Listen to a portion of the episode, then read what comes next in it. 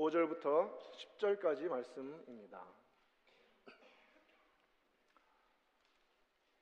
신약 172면에 있습니다. 요한복음 14장 5절부터 10절 교도가십시다. 5절 제가 먼저 읽겠습니다. 도마가 이르되 주여 주께서 어디로 가시는지 우리가 알지 못하거늘 그 길을 어찌 알겠사옵나이까 6절 예수께서 이르시되 내가 곧 길이요 진리요 생명이니 나로 말미암지 않고는 아버지께로 올 자가 없느니라. 너희가 나를 알았더라면 내 아버지도 알았으리로다. 이제부터는 너희가 그를 알았고 또 보았느니라. 빌립이 이르되 주여 아버지를 우리에게 보여 주옵소서. 그리하면 족하겠나이다. 예수께서 이르시되 빌립아 내가 이렇게 오래 너희와 함께 있으되 내가 나를 알지 못하느냐? 나를 본 자는 아버지를 보았거늘 어찌하여 아버지를 보이라 하느냐 내가 아버지 안에 거하고 아버지는 내 안에 계신 것을 네가 믿지 아니하느냐 내가 너희에게 이르는 말은 스스로 하는 것이 아니라 아버지께서 내 안에 계셔서 그의 일을 하시는 것이라 아멘. 이 본문 말씀으로 그리스도 안에 있는 자의 축복 네 번째 설교입니다. 아버지께로 아버지께로라는 제목으로 말씀의 은혜를 함께 받겠습니다. 사도 바울은 에베소서 1장 3절 말씀에서 찬송하리로다 우리 주 곧 구주 예수 그리스도의 아버지께서 그의 그, 그리스도 안에서 하늘에 속한 신령한 복을 우리에게 주셨다라고 선언합니다. 그리스도 안에서 하늘에 속한 신령한 복을 주셨다. 복의 근원이신 하나님께서 복을 주시면 복을 받습니다. 믿으시면 아멘 하시기 바랍니다. 복을 주시는 분이 하나님이십니다.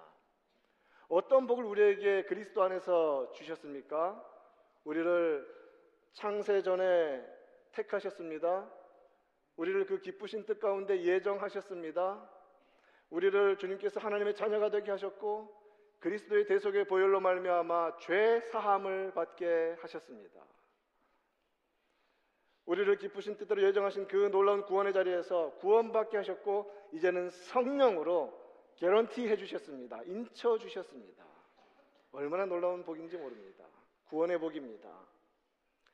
이러한 모든 구원의 복을 하나님이 주신 목적은 우리로 하여금 그리스도 안에서 그 은혜의 영광을 찬송하게 하려는 것이라고 하십니다. 은혜 받은 성도로서 하나님의 은혜의 영광을 찬송하도록 하나님이 찬송 받으시기 위해서 이 놀라운 복을 신령한 복을 주셨다는 것입니다. 자, 그렇다면 우리 주님께서 이 땅 가운데 계실 때에 자신 안에서 그리스, 도이신 자신 안에서 친히 누리는 복이 무엇이라고 말씀해 주셨을까를 생각해 봅니다. 에베소서 1장에서 기록하고 있는 그 많은 신령한 복들은 방향을 생각해 보면 하늘로부터 우리에게로 내려오는 복이죠. 하나님께서 택하시고 예정하시고 행하신 계획하신 모든 것들을 예수 그리스도 안에서 우리 가운데 흘려 보내 주시는 굳이 표현을 하자면 하향적인 복이죠. 위로부터 아래로 내려오는 복입니다. 오늘 본문 말씀에서 예수님의 말씀을 자세히 묵상해 보면 그리스도 안에 있는 자들이 받는 복은 위로부터 아래로 내려온 이 하향적인 복만 있는 것이 아니라 우리가 그리스도를 통하여 아버지께 나아가는 이 방향이 이제 역전되죠. 상향적인 축복도 있음을 깨닫게 됩니다. 오늘은 그 복을 좀 많이 어, 깨닫고 은혜가 있으면 좋겠어요. 우리가 하나님을 향해서 어떤 복을 받았는가? 오늘 본문은 배경이 이렇습니다. 예수님께서 세족식을 행하시죠. 그리고 성만찬을 행하셨습니다. 여러분 그거 아시죠? 그 자리에 예수님을 파는 가룟 유다 도 있었음을 성경을 자세히 보시면 알 수 있습니다. 자기 팔로 아니 팔로이 아니지. 자기를 팔 그 제자의 발도 직접 씻겨 주시고 그건 뭐 놈이라 그래야죠. 그죠? 그리고 그 가룟 유다에게 이것은 너희를 위한 나의 살이다. 나의 피다라고 만찬까지도 참여하고 그 다음에 떠납니다. 가룟 유다가 그리고 13장 요한복음 이제 앞장 13장에서 예수님은 세 계명을 주시죠. 내가 너희를 사랑한 것 같이 너희도 어떻게 사랑하라고요? 서로 사랑하라. 성도의 가장 기본적인 사랑의 대상은 서로입니다.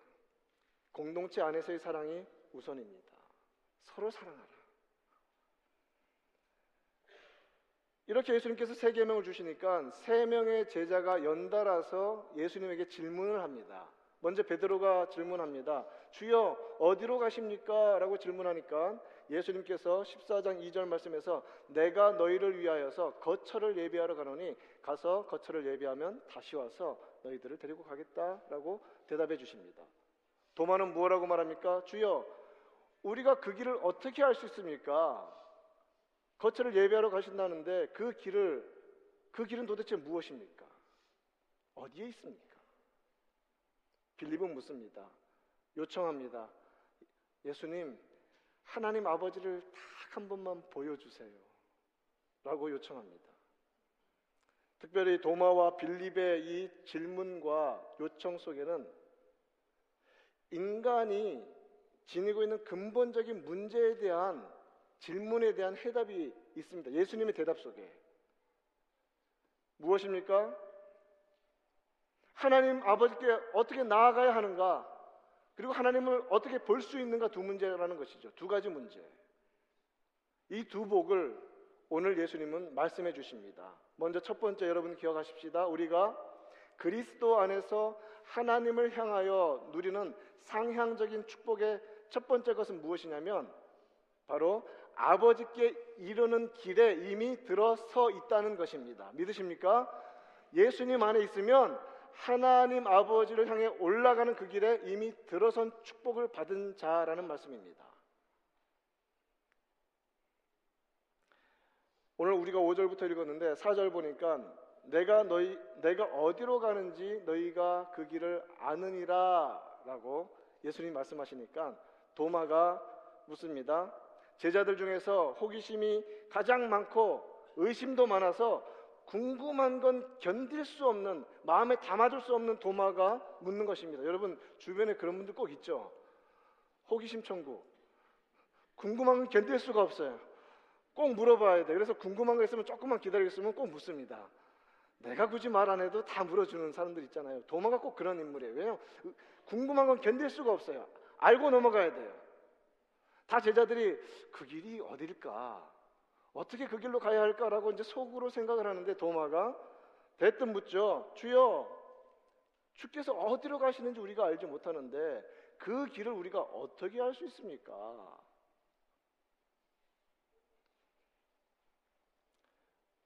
도마와 같은 상태, 하나님께 이르는 길을 우리가 어떻게 할수 있는가? 그 길이 도대체 무엇인가? 라는 질문, 라는 궁금증은 사실 모든 인간들이 가지고 있는 겁니다. 모든 사람이 다 가지고 있는 것입니다. 그런데 문제는 궁금하긴 한데 아무도 해답을 가지고 있지 않다는 사실이죠. 왜 그렇습니까? 그 길을 알 수 없는 이유가 있습니다. 하나님께로 이르는 그 길이 도대체 어디입니까? 예수님과 동행한 제자들도 성령 안에서 깨닫기 전에는 모르던 그 길이 도대체 어떤 길입니까? 인간의 범죄함으로 말미암아 근본적으로 막혀버린 길입니다. 인간의 죄 때문에 하나님께 이르는 길이 근본적으로 막혀버렸죠. 첫사람 아담이 불순종하여 범죄한 후에 그는 하나님의 영광의 자리에서 하나님과 친밀한 교제를 이루는 자리에서 쫓겨났습니다. 창세기 3장에서 말합니다. 24절에서 이같이 하나님이 그 사람 아담의 가족이죠. 그 사람을 쫓아내시고 에덴 동산 동쪽에 그룹들과 두루 도는 불 칼을 두어 생명나무의 길을 지키게 하시니라. 라고 분명히 그 길이 막혀 버렸음을 알려주고 계십니다. 생명나무로 이르는 길이 막혀 버렸지만 사람은 그 길을 찾고 싶어 해요.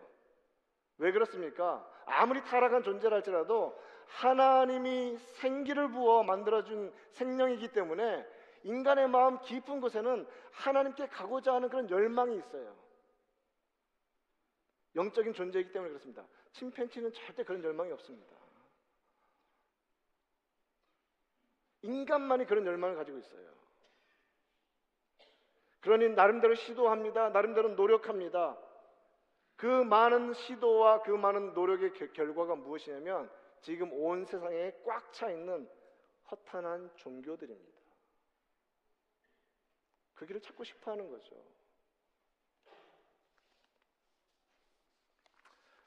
어거스틴은 종교, religion이라는 단어를 이렇게 설명해 줍니다.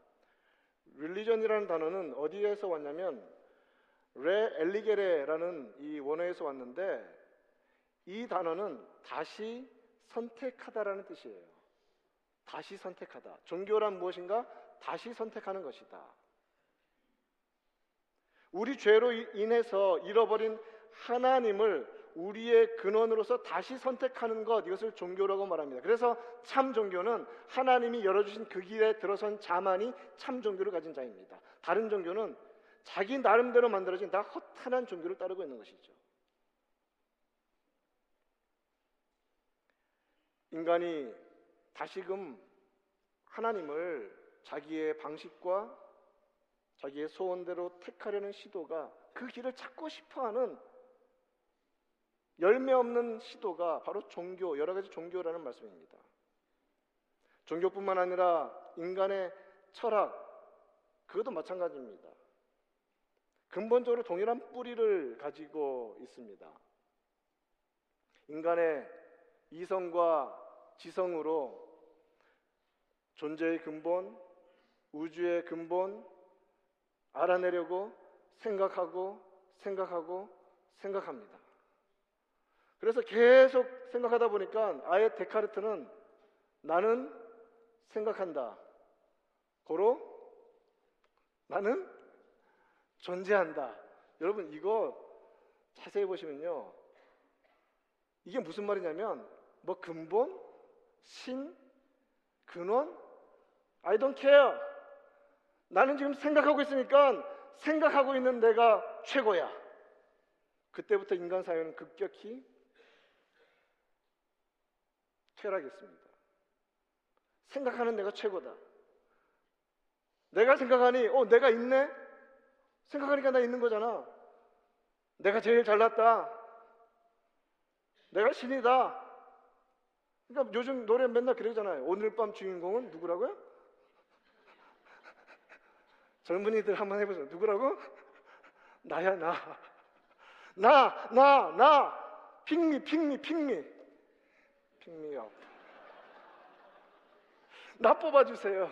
내가 제일 잘났어요. 내가 제일 잘 나가. 노래들 보세요. 다 나잖아요. 나. 내가 제일 잘났어. 나야, 나야, 나야, 나. 나, 나, 나. 그게 괜히 나온 게 아니에요. 다 그, 그들의 아버지가 데카르트인 거야. 나는 생각한다. 고로 나는 존재한다. 나, 나, 나. 근데 그 이전의 철학은 그래도 좀 순진했어요. 순진. 순수했다는 게 아니라 순진했어요. 어떤 순, 순진함이냐면 나름대로 근본을 좀 찾고 싶어 하는 거죠. 나름대로 신에 대해서 좀 추구하고 싶은 거예요. 요즘 인간들 그거 안 해요. 전혀 순진하지 않은 세대를 우리는 살고 있습니다. 관심 없어요.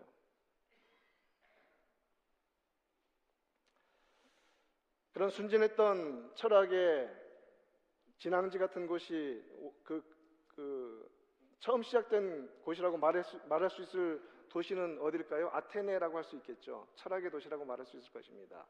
뭐 플라톤이니 아리스토텔레스니 뭐, 뭐 이데아니 뭐 여러 가지 많은 것들을 우리가 굳이 알 필요도 없이 그 사람들 이름 들으면 아테네 이렇게 연결하면 대충 맞습니다. 아테네 철학의 도시 생각이 깊어요. 똑똑한 사람들이 그냥 아주 많습니다. 그런데 사도 바울은 2차 전도 여행을 떠나서 하나님께서 유럽으로 이끄시니까 빌립보와 데살로니가와 베레아와 이 지역을 거쳐서 아덴에 도착했는데 아덴에 들어가 보니 아테네에 가 보니 우상이 가득한 것을 보고 마음에 격분했다라고 했습니다. 아니 그렇게 지성이 특출난 도시에 우상이 가득했다니요.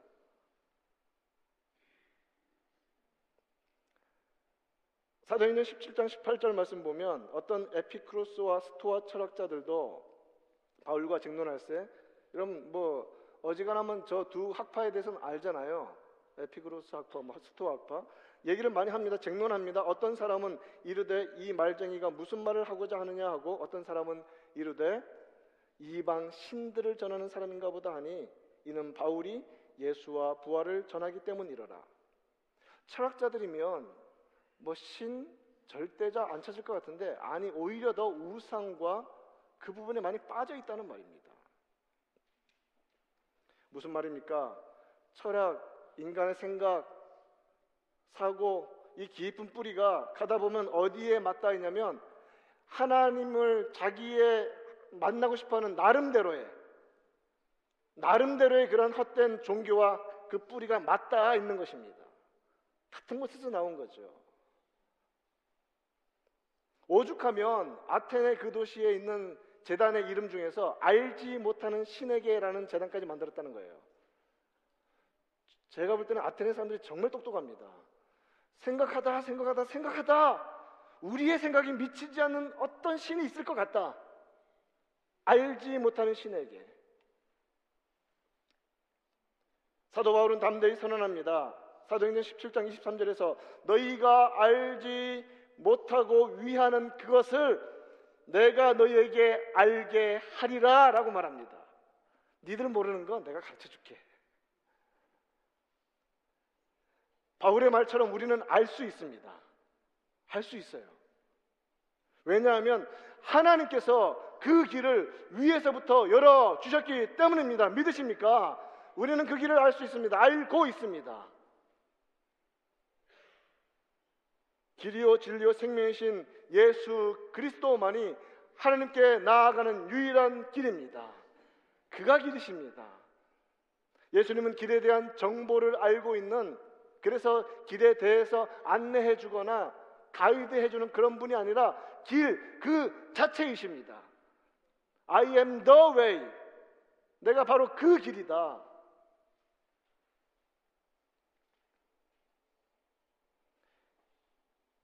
히브리서 10장 20절을 같이 읽기 원합니다. 예수님이 내가 그 길이라고 말씀하셨습니다. 같이 한번 읽습니다. 시작.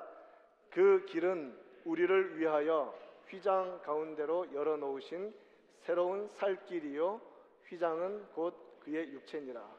여러분 어마어마한 말씀입니다. 내가 그 길이다. 한 번만 더 보여 주실래요? 그런데 그 길은 계속 이어서 한번 읽어봐도 괜찮아요. 그 길은 예수님이 내가 그 길이다 말씀하시는데 그 길은 어떤 길입니까? 우리를 위하여 휘장 가운데로 열어놓으신 새로운 세상이 알지 못하는 하나님이 주신 새로운 어떤 길? 살 길, 생명의 길, 유일한 생명이 있는 그 길이고 휘장은 예수님의 육체입니다. 예수님께서 십자가에서 돌아가실 때에 성전의 휘장이 위에서부터 아래로 찢어진 사실은 잘 알고 있습니다. 하나님께서 이스라엘을 구원해 내시고 그 광야, 그 사막 한가운데다가 성막을 짓게 하셨습니다. 성막이 뭐 뜰도 있고 이렇게 울타리도 있지만 사실 그 안에 있는 작은 건물만 보면 지성소와 성소로 나뉘어져 있죠. 자, 지성소와 성소 바꿔드릴까요? 지성소와 성소. Anyway, 뭐 어차피 다 통하, 통하게 되니까. 자, 지성소와 성소를 나누는 것이 무엇입니까? 휘장이죠. 그 휘장은 하나입니다.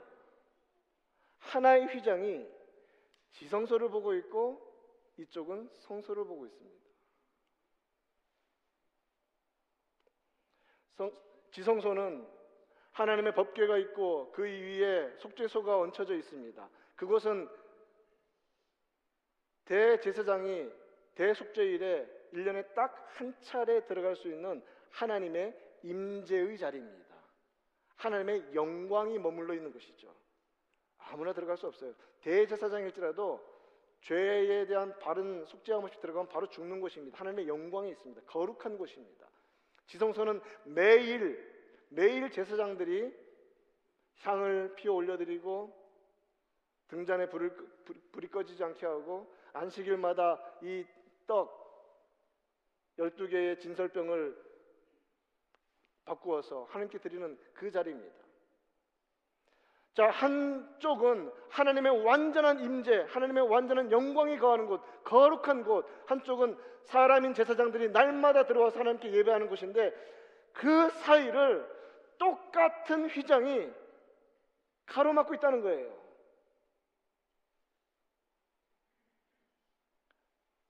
우리 예수님은 하나님의 임재의 자리에도 함께 계신 분일 뿐만 아니라 피조물로서 이 땅을 살아가는 우리와 똑같은 분이 되셔서 인간이 되신 분이 바로 우리 주님이십니다. 휘장. 휘장. 하나님의 그 존재의 자리와 인간의 존재의 자리가 그 휘장, 그 천막 하나로 나누어져 있는데 전혀 다른 세계죠. 전혀 다른 두, 두 세계가 하나의 휘장으로 나누어져 있습니다. 예수님은 완전하신 하나님이시며 완전하신 인간이십니다. 그게 휘장이라는 의미입니다. 완전하신.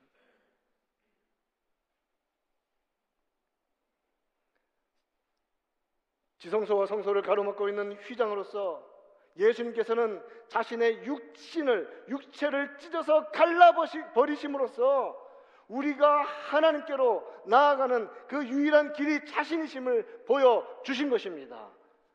휘장은 그의 육체라.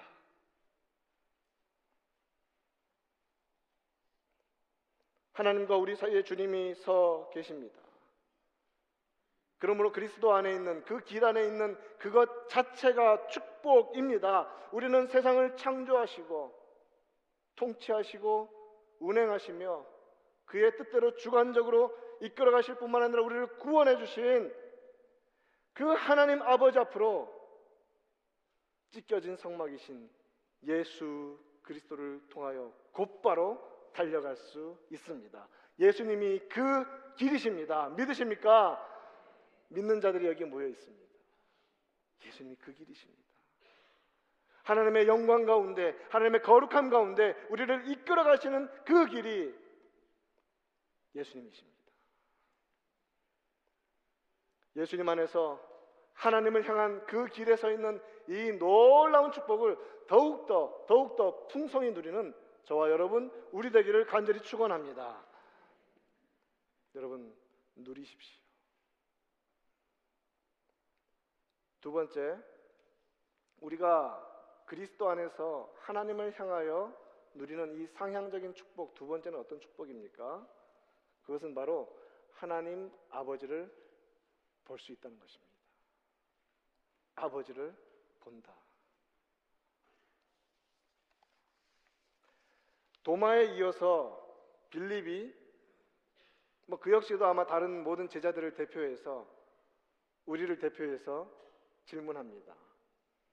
아버지를 육안으로 보여주세요. 14장 8절 말씀에서 빌립이 이르되 주여 아버지를 우리에게 보여 주옵소서 그리하면 족하겠나이다. 빌립을 비롯한 그 모든 제자들은 하나님 아버지의 형상이 가시적으로 나타나서 증명되는 것을 보고 싶었다는 것입니다. 눈으로 볼 수 있으면 좋겠다. 하나님을 눈으로 보고 싶어 하는 것 역시도 인간이 가지고 있는 영적인 욕망 가운데 하나입니다. 하나님은 영이심으로 눈으로 볼 수 없습니다. 보이는 분이 아니십니다. 하나님은 그의 말씀으로 세상을 통치해 가시는 전능하신 분이십니다. 그런데 인간은 끊임없이 끊임없이 보고 싶어 해요. 보면 믿겠다는 거예요. 보여주면 믿겠다. 여러분 주변에 전도하다 보면 꼭 그, 렇게 말씀하시는 분들 있죠. 보여주면 믿겠다. 여러분 홍해가 갈라져서 바닷길을 걸어도 반역하고 원망하는 게 인간입니다. 모세가 하나님께 계명을 받으러 40일 동안 시내산에 올라가 있을 때 이 백성들은 보고 싶어 했어요. 왜냐하면 자신들은 애굽에 있을 때 모든 신들은 다 볼 수 있었거든요. 형상화되어 있었으니까. 그러니 그렇게 430년 동안 훈련된 사람들이니까 아, 여호와도 뭐 볼 수 있는 거 아니겠어? 보여주면 믿겠어라는 마음가짐이 분명히 있었을 거예요. 하나님을 눈으로 보고 싶어 하는 그 잘못된 욕심과 욕망에 이끌려서 자신들에게 있는 금을 막 아낌없이 다 내, 내놓습니다. 내놓아서 아론의 주도하에서 조각칼로 아주 정교하게 금 송아지를 만들었습니다. 그리고 말합니다. 이는 너희를 애굽 땅에서 인도하여 낸 너희의 신이다. 눈으로 볼 수 있는 너희의 신들이다. 어떤 일이 벌어졌습니까? 난리가 났습니다. 난리가 났어요. 눈으로 보이니까 막 춤추면서 그래서 섬긴다고 하나님을 섬긴다는 명목으로 눈에 보이니까 그런 일들을 그들, 그들은 자행했던 것입니다. 하나님을 보고 싶어하는 욕망을 자기 방식에 따라서 자기 마음대로 표출한 것이죠. 그 흉악한 일을 산 밑에서 하고 있을 때 하나님께서 모세에게 돌판에 새겨주신 십계명 거기 이계명에 뭐라고 말하고 있습니까? 출애굽기 20장 4절과 5절 말씀에서 너를 위하여 새긴 우상을 만들지 말고 또 위로 하늘에 있는 것이나 아래로 땅에 있는 것이나 땅 아래 물 속에 있는 것에 어떤 형상이든지 만들지 말며 그것들에게 절하지 말며 그것들을 섬기지 말라라고 주님은 돌판에 새기고 계신데 하지 말라는 그 이름 밑에서 일어나고 있었던 것입니다. 눈으로 보이는 하나님을 섬긴다는 거예요.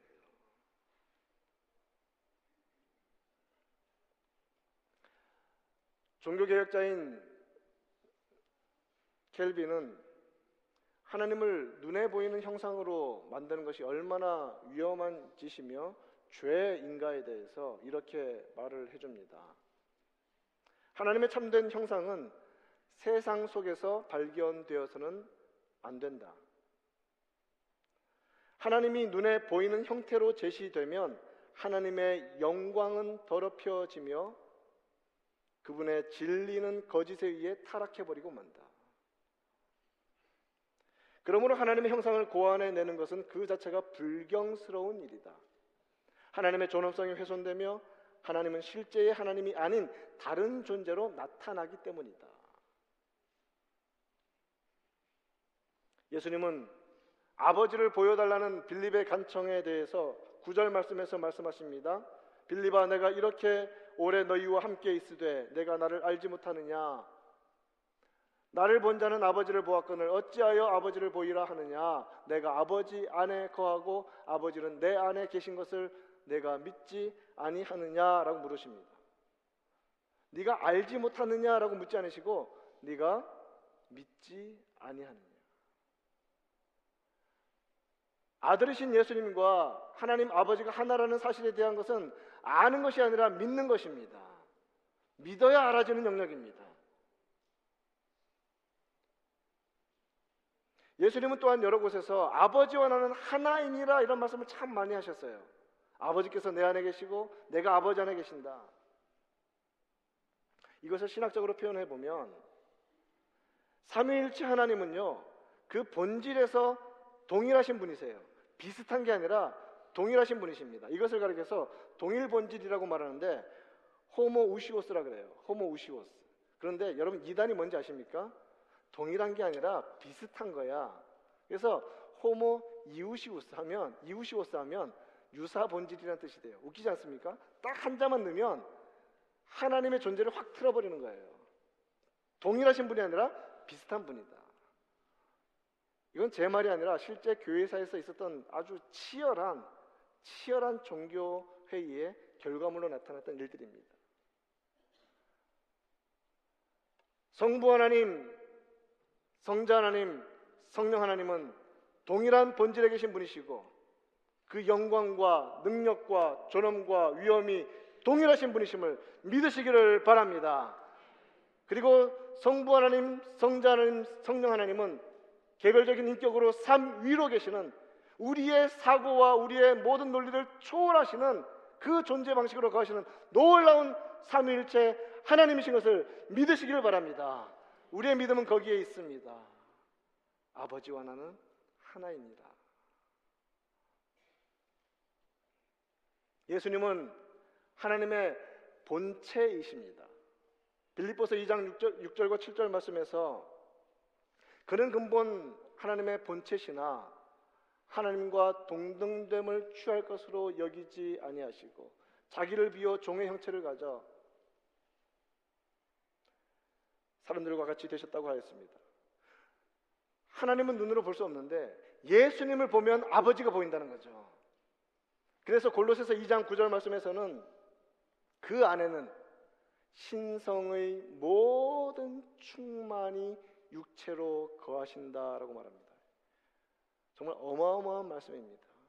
예수님 안에는 하나님의 그 신성의 충만함이 육체로 거하신다는 거예요. 그래서 그 육체는 우리가 볼 수 있지 않습니까? 요한일서 1장 초, 초두에서 말하는 것처럼 눈으로 보고 손으로 만질 수 있지 않습니까?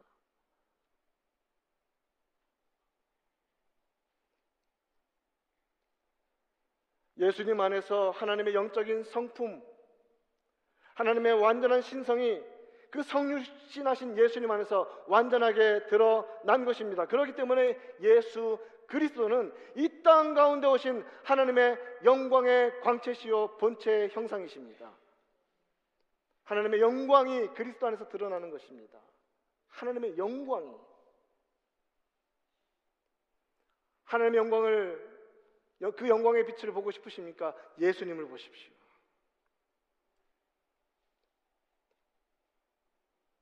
하나님 아버지를 정말 보기를 원하십니까?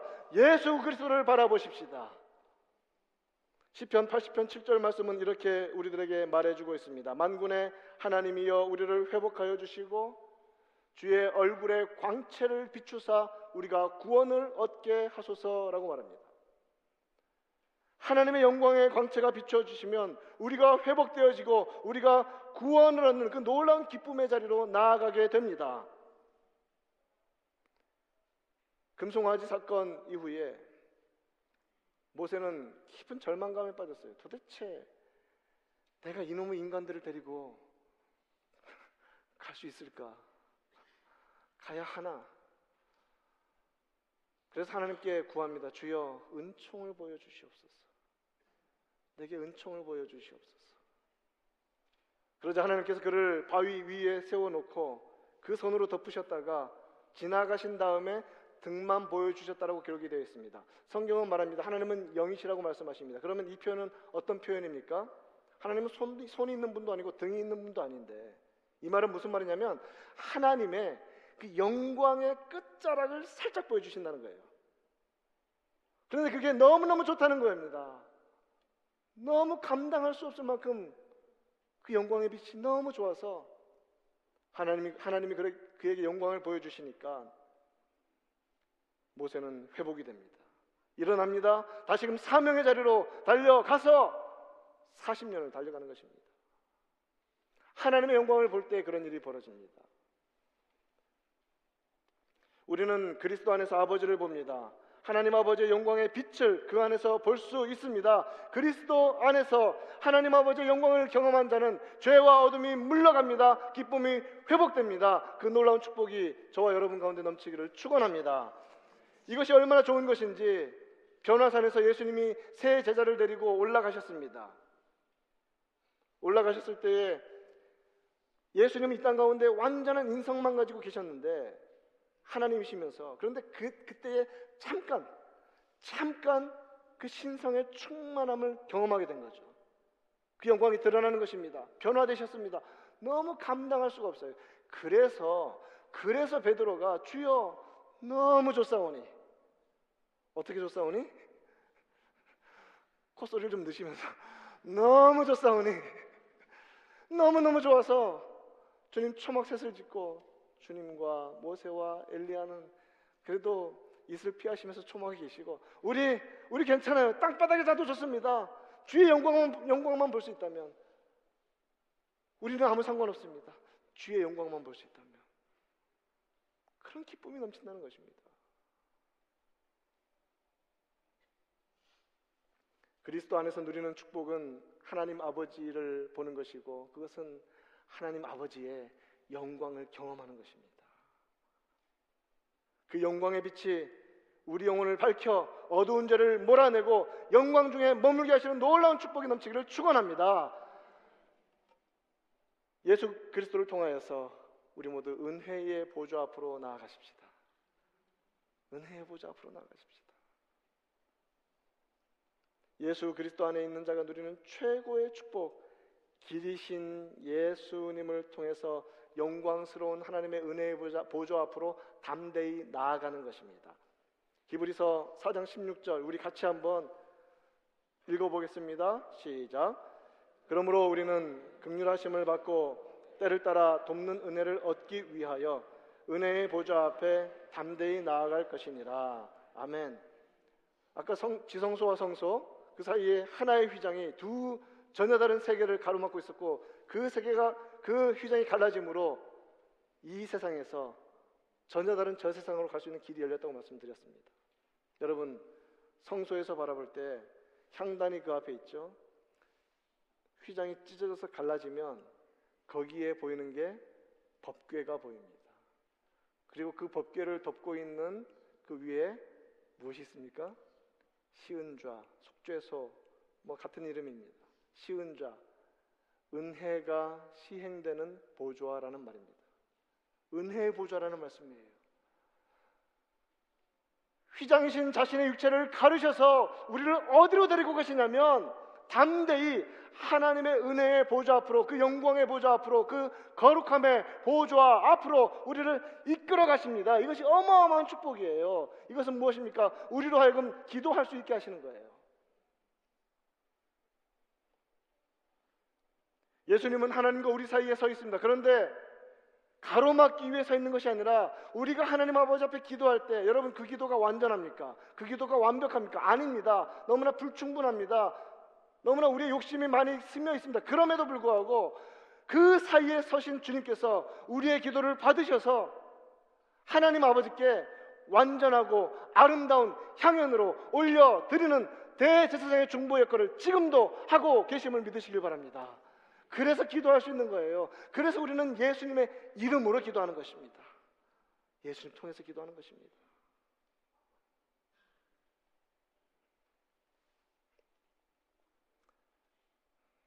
이 가운데 아직도 예수님에 대해서 믿음에 대해서 하나님에 대해서 의심이 일어나는 분이 계십니까? 길이신 예수 그리스도 그 안에 퐁당 들어가십시오. 푹 빠지십시오. 길이신 예수 그리스도 안에 들어가면 의심이 사라집니다. 성령 하나님께서 예수 그리스도에 관하여 알게 하시는 축복이 임할 것입니다. 그래서 도마처럼 부활하신 주님을 만난 도마처럼 주는 나의 주님이시며 나의 하나님이십니다라는 고백을 할 수 있게 하실 것입니다. 여러분, 주님 안에 들어가는 것이 의심이 사라지는 길입니다. 슬픔이 있는 분이 계십니까? 길이신 예수 그리스도 그 이름 의지하여 은혜의 보좌 앞으로 그 영광의 보좌 앞으로 담대히 담대히 나아가시기를 축원합니다. 그리하면 주께서 슬픔이 변하여 춤이 되게 하실 것입니다. 슬픔이 변하여 춤이 되게 하십니다. 슬퍼하는 자에게 화관을 주어 그 뒤집어 쓴 죄를 대신하게 하실 것이며 기쁨의 기름으로 그 슬픔을 대신하게 하실 것이고 찬송의 옷을 입히셔서 우리의 근심을 대신하게 하실 것입니다. 그 길에 들어가야 그 길에 서야 얻는 복입니다. 예수님을 나의 구주와 나의 하나님으로 완전히 믿을 때 얻어지는 복입니다. 절망 가운데 계신 분이 있습니까? 길이신 예수 그리스도를 통하여 하나님의 은혜가 쏟아지는 그 은혜의 보좌 앞으로 담대히 담대히 긍휼하심을 구하며 나아가십시다. 그리하면 주님께서 응답하셔서 고통과 절망 가운데 있으면 우리는 어떻습니까? 주눅 들어가지고 힘 빠져서 숨무려 하고 사람들에게 드러나지 않으려 하지만 시편 118편 5절 말씀처럼 우리를 세우셔서 넓은 곳에 광활하고 넓은 곳에 어깨에 당당히 펴고 서게 하실 것입니다. 십자가의 길 위에 서십시오. 예수 그리스도 길이신 분 안에 들어가십시오. 그러면 주님께서 세워 주십니다. 내 힘으로는 안 됩니다. 내 힘으로 일어설 수 없습니다. 그러나 주님은 하십니다. 주님은 세워 주십니다. 우리 주님께서는 위에 계신 하나님 아버지께로 향한 길이 되셨습니다. 이제 우리는 예수님 안에서 그 위로 가는 길에 나아가는 것입니다. 그 길에 들어서야 죄를 멀리할 수 있습니다. 잠언 15장 24절 말씀 우리 같이 한번 읽어볼까요? 시작. 지혜로운 자는 위로 향한 생명 길로 말미암음으로 그 아래에 있는 스올을 떠나게 되느니라. 여러분 지옥과도 같은 스올과도 같은 지긋지긋한 인생을 벗어나고 싶으십니까? 위로 향한 생명의 길에 들어서십시오. 예수 그리스도 그분이 그 길이십니다. 그리하면 죄가 사라집니다. 죄를 멀리할 수 있는 유일한 길이 위로 향한 생명의 길 그분 안에 서는 것입니다. 길이신 예수 그리스도 안에서 하나님 아버지의 영광을 우리는 이미 보고 있습니다. 이 놀라운 축복의 자리에 있습니다. 그러므로 사랑하는 성도 여러분, 이 축복을 더욱더 누리십시다. 더 누리십시다. 그래서 길이신 주님 붙잡고 그 영광의 능력 의지하여 은혜의 보좌 앞에 날마다 날마다 담대히 극률하심을 구하며 나아가는 저와 여러분 우리 모두 되기를 우리 구주 예수님의 이름으로 축원드립니다. 하나님 아버지 감사합니다. 기르신 예수님 예수님 안에만 있으면 하나님 아버지께로 나아갈 수 있습니다. 또한 아버지를 보여주시는 예수님 예수님을 보면 하나님 아버지의 그 신성의 충만함을 볼 수 있습니다. 이 놀라운 축복 주심을 감사합니다. 주님, 은혜의 보좌 앞으로 자신의 육체 휘장을 가르셔서 우리를 인도하신 그 예수님의 보혈의 공로 의지하여 날마다 날마다 기도하며 지금도 우리를 위해 중보하시는 주님 손 붙잡고 담대하게 모든 의심 내버리고 슬픔이 변하여 기쁨이 되게 하시며 절망 가운데서도 일으켜 주실 그 은혜를 사모하며 나가는 우리 모두 되게 하여 주시옵소서. 우리 구주 예수님의 이름으로 기도합니다.